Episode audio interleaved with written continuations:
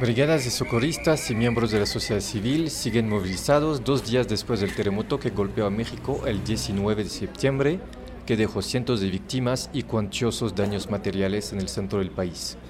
En la Ciudad de México, autoridades y ciudadanos trabajan día y noche para encontrar sobrevivientes, brindar ayuda y remover los escombros. Desde la calle Álvaro Obregón, donde se cayó un edificio, habla Marco Antonio Santoyo de la Brigada de Bomberos que vinieron desde Guanajuato para apoyar. Sí, somos bomberos de Silao, Guanajuato.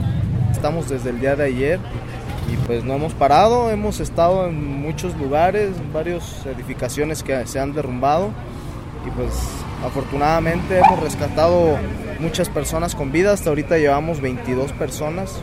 Y pues nosotros seguimos con la lucha y con el trabajo de, de seguir recuperando vidas. Si no se diera ya el recuperar vidas, por lo menos recuperar los cuerpos para que sus familias los tengan y puedan descansar en paz.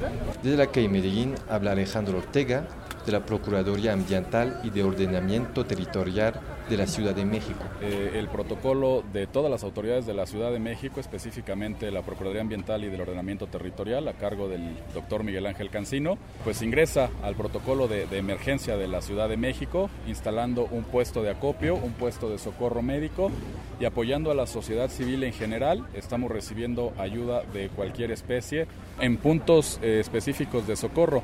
Se están instalando en la calle, como ustedes lo pueden ver, eh, en la vía pública estamos instalando puestos de socorro y así es como estamos ayudando. Todo el gobierno del Distrito Federal está apoyando en eso, es la instrucción del jefe de gobierno.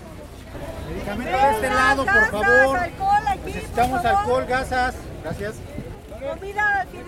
Miles de civiles se han sumado a la ayuda, como Alexis, en el centro de acopio en Calle San Luis Potosí.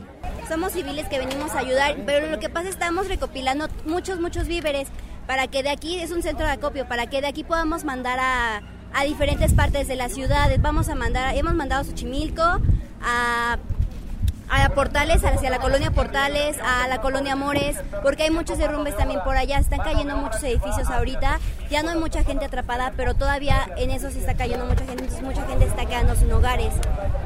Reportó Benjamín Fernández para ONU Noticias.